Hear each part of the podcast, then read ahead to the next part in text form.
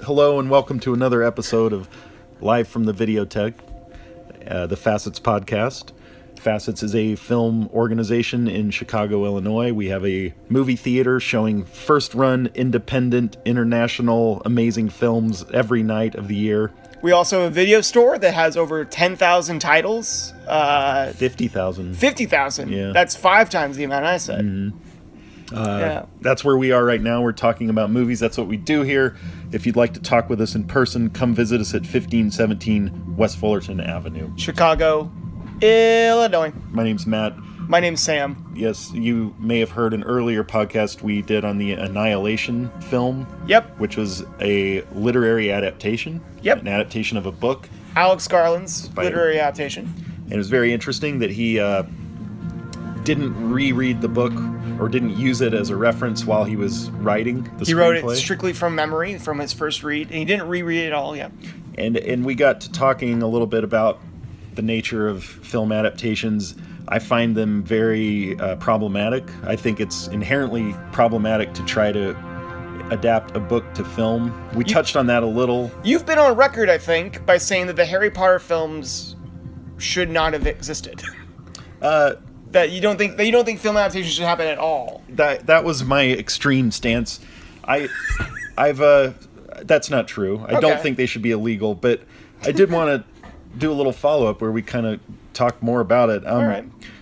let me let me lay it out here. Uh, so there the the film experience and the reading the experience of reading literature are two very different experiences and you know it, when we when you adapt a film to a book you kind of are acting like they're the same experience and they're not at all uh, you know literature happens entirely in the imagination 100% that's its beauty and power film does a lot of the imagining for you and that's its beauty and power you, your imagination gets taken on a ride it's like here let me imagine this for you and that's that's amazing um, but in literature you're doing that entirely yourself so if you've already done that with a book and imagined these the, a certain set of characters in a certain s- story your imagination of it contaminates the film experience and vice versa uh, if you've I think less so when you see the film first.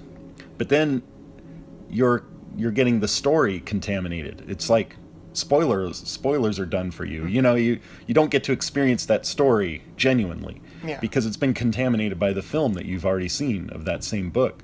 So, you know, I think this is really problematic and almost unresolvable, really. And you know, we can talk about examples from over the years. I mean, people always talk about The Godfather. What about The Godfather? Yes. You know, that's based on a book. Luckily, it's a book that hardly anyone read or knew about, I think, until the film. You know, I think the film's so much more famous. It, it definitely has a wider audience, and it- people remember the film, and people probably remember the book because of the film, actually, Right. Because it was such a successful. yeah, act. and I've heard it's not necessarily great literature. I've heard it's a good book. Yeah. You know, a good read. Yeah. But not necessarily great literature. So, you know, there there's I think there's other examples that I don't have where a, a decent book or a pot, you know, like a pot boiler as they used to call them, uh, just kind of a, a quick trashy read can get Yeah. can get elevated into an amazing film. You know, I, I think I know what you mean by popular, but like, could you? Is it just like a Uh, book you read over the over your, when you're cooking, or I is have that- no idea where that term comes from. I, I think it's like suspense or something. Okay. It refers to the fact that it builds and builds and then boils over. Oh, I and thought it's- it was like literally a book that you can read while you're doing other things. that could be. It's it's such a quick and easy read. that- Yeah. yeah. Whatever the case, y- audience, please look that up for yourselves. yes, please. I'm not going to Google it right now. You had to do some of the work. Yeah, but but uh, so that that's one example when it's kind of a lesser work of literature that gets adapted into uh, an amazing film. Yeah. Another example is when it's such an incredibly great, boundless, vast work of literature um, that the film can go in a different direction, um, or the film can just kind of hit the plot beats You're without. talking about the dictionary. well, I'm talking about Moby Dick, actually Oh, oh, by- oh, yeah. by Herman Melville. Uh, the film version by John Huston, which is late fifties maybe. Yeah. Uh, it's really good, and it it's just a really solid adventure yarn, really, Mm-hmm. which Moby Dick is. And the beauty of the book is that it's on one level of a good little adventure yarn. But it's also there's a lot more in the book than just that. Like it's a I have a copy of the book and Yeah. it's looking at me every day when I go to bed. Yeah. Well, yeah, he'll go on like a 40 page tangent about the type of rope used in whaling vessels. You know, and obviously that doesn't even need to be in the film, and the Yeah. film doesn't suffer because that is not in the film. Mm-hmm. So, you know, I just found that to just be a really good uh, yarn, Mm-hmm. you know, and almost like the abridged young adult version of this vast book, you know. yeah. But then I you, you have to talk about superhero movies here, I think. Yeah. Because that's to me is the ultimate example of of a film experience that simply can never really live up to your imagination.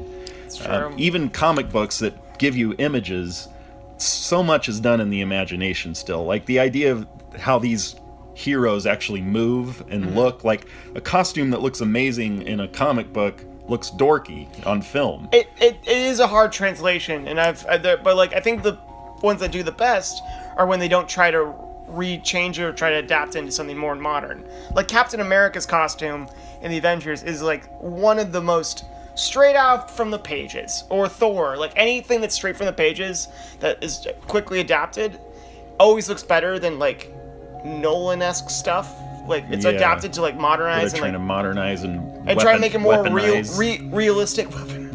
well, they do. They do. Uh, but they they real they try and make it more real and more authentic, and I think that like it always fights against the source material. Exactly. Yeah. Which, which brings me to the Watchmen. I, again, this The Watchman. the Watchmen Oh. by Alan Moore. That sounds like a different book entirely. Yeah, uh, like the uh, Alan Moore is a known. He he has sort of the extremist stance that I take. That Oh, yeah. these things should not be adapted to where he'll even turn down Yeah, mi- no- millions of dollars. But like he's turned down millions of dollars, but like he he's also asked them to not have his name on the yeah, and on stuff. and if I could quote him, paraphrase his response uh, when they said, "Why why don't you want there to be a film version of The Watchmen?" and he simply said, "Because The Watchmen isn't a film; it's a comic book." Period. And Yep. to me, exactly that's exactly the point. And like you look at it, the the the idea of The Watchmen, it's kind of about these um, r- superheroes coming out of retirement yeah. and uh, they're they're kind of faded, you know. Like they put on the old costume, and it's not quite the same as it used to be. They're a little overweight, you know, all these kind of things, and that just works so much better on the page because it's about comic book heroes. It's about those little panels with the uh, cheap colorization and the two dimensionality of it, the flatness of it.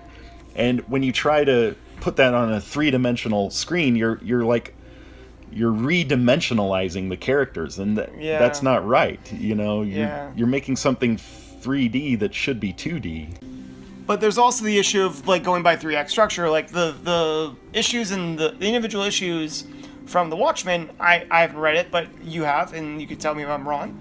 But each issue has a begin, middle, end.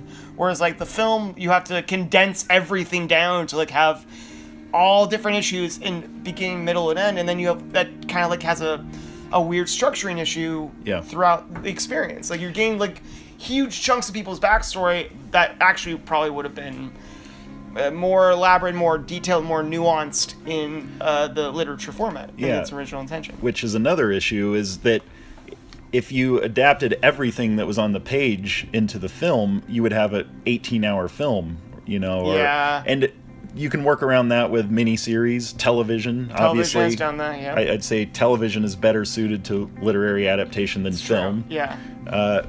did, did you hear you? How do you feel about Lord of the Rings adaptation for Amazon Prime? That they're trying. They're That it's gonna, coming? That's coming. That they're gonna do Um, Lord of the Rings series. I well, I don't know. I mean, I I also think Lord of the Rings is very problematic. And Peter Jackson, I don't think those are good films. They're Mm-hmm. Yeah. they're Oh. fairly awe-inspiring films. I mean, he he did he did do a lot. He came close to what your imagination can do. yeah. Um, He made you know that as far as just visually, I think those are those are pretty great. But you know, like they end up just being about fist fights and action scenes, and Yeah. I- you know, when you read Lord of the Rings, you don't think of this as like an action movie or an action suspense movie, but and it's the same with superhero comics. For some reason, the the adaptations always end up being the beats are of action and suspense films Yeah. and liter- literarily speaking, Lord Mm. of the Rings is a bigger, vaster. It it's not just a bunch of fist fights or chase scenes. Yeah. but that's kind of what it turned out to be in the films, and that's maybe why that's where it gets flattened. Even, Yeah. even though he he does a great job at film walking. He's great at filming wa- people walking and going on a journey, but at the end, that's kind of what it is. is a lot of just people walking right and going on journeys and fighting. Yeah. And uh, another example is Inherent Vice by Oh, by Thomas Paul. Pynchon or Pynchon. Paul. The book is by Thomas Pynchon, or yeah, Pynchon.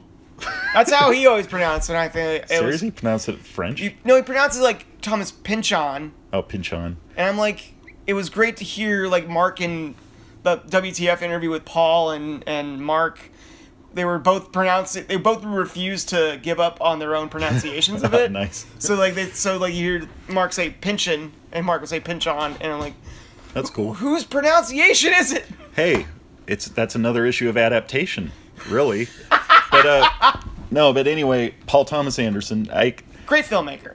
great filmmaker, and I remember I read the book Inherent Vice before the film was even optioned, as far as I know. How was how was the book? It's a fantastic book. Okay. I mean, Pynchon's an amazing writer. Yeah. Uh, it's actually one of his more short and breezy novels, but it's still incredibly packed. His his novels are very dense Mm-hmm. with with with asides, images, jokes, metaphors. I mean, it's very dense. And Isn't it true that Gravity, like one of his books, have like a lexicon that you have to like? oh, Gravity's Rainbow. Oh. There there's probably a it's like Ulysses by James Joyce. There's which also was filmed. Oh, which oh. I don't I haven't seen. But Gosh, anyway, yeah. um, where you could have a guide to Ulysses that's actually longer than Ulysses almost, you know. I mean, that's how rich these books are. Yeah. But anyway, I I read that you know when Paul Thomas Anderson was was making a adaptation of it, that excited me even though I can't stand film, adaptation. adaptations. I was like that's How could it go wrong? You have Yeah. a, you have one of the best filmmakers working in our generation. Uh, adapting a really cool book, and uh, and he said he he his first draft of his screenplay he he wrote everything that was in the book into the screenplay. it was like a like a two two inches worth of books. Yeah. he gave it to his sister, and he's like, "I'm not reading that. Give, take it back and cut it- that thing down." Is that what he did? He always gives it to his book. He always gives the first draft to his sister to read. Oh, I didn't know that. And his sister, his sister looked at that and it's like, nope. Yeah, well, Not doing that. Well, he knew he wasn't going to film it all, but he wanted to get it all on the page Mm-hmm. so that he could work from there. And so this goes back to it would have been an eight-hour film or Mm-hmm. whatever. But anyway, so I was still excited, and you know he cut it down to two hours or whatever. I don't know how long it is, and I have to say, having read the book, that it was a really empty experience watching the movie to me. Yeah. That was almost the problem was that it was too faithful of an adaptation. Like, like Mm. Oh. it, to me, it was like a bunch of hip actors playing dress up because I already knew these characters. That I already had them in my head, very fixed, Yeah. and and not only were they fixed in my head, they were fixed in their proper time period. So like when Joaquin Phoenix strolls up, strolls in with mutton chops and a shirt that they bought at a vintage store, it doesn't work for me. You know, Okay. no matter how good the filmmaking is, and I wish I could have seen the film and not read the book. I, again, very contaminated experience. Mm-hmm. Yeah. And I don't doubt that it's a great film. Everyone I've talked to who hasn't read the book that saw it loved it. I know people that just don't like the, the who struggle with the film entirely, but I don't I don't think any of them ever read the book itself. Yeah, I mean, I could see that too. It's a bit confusing. The plot's elaborate. The plot is also Shaggy dog. yeah, it's, it's Pinchon does that. you yeah. know, the plot is also inconsequential a little bit. he- yeah, and that's So to what I to what I from a film viewer of it, not a book reader of it, it seemed like it was like it, it could have been anything, and it that but it wasn't really about anything. well, it's like, uh, the it's like a tempest in a teapot where that pans out to reveal that all that is just inconsequential because there are greater, darker forces Yeah. behind everything that make our little day-to-day who done it travails very inconsequential. Beware the golden fang. I'll tell you that. So with with inherent vice as an example, I think the best thing you can do is do something different with it. Like use the same world, but do a different. Yeah, use the same world and even the same story, but go ahead and take liberties, change it up.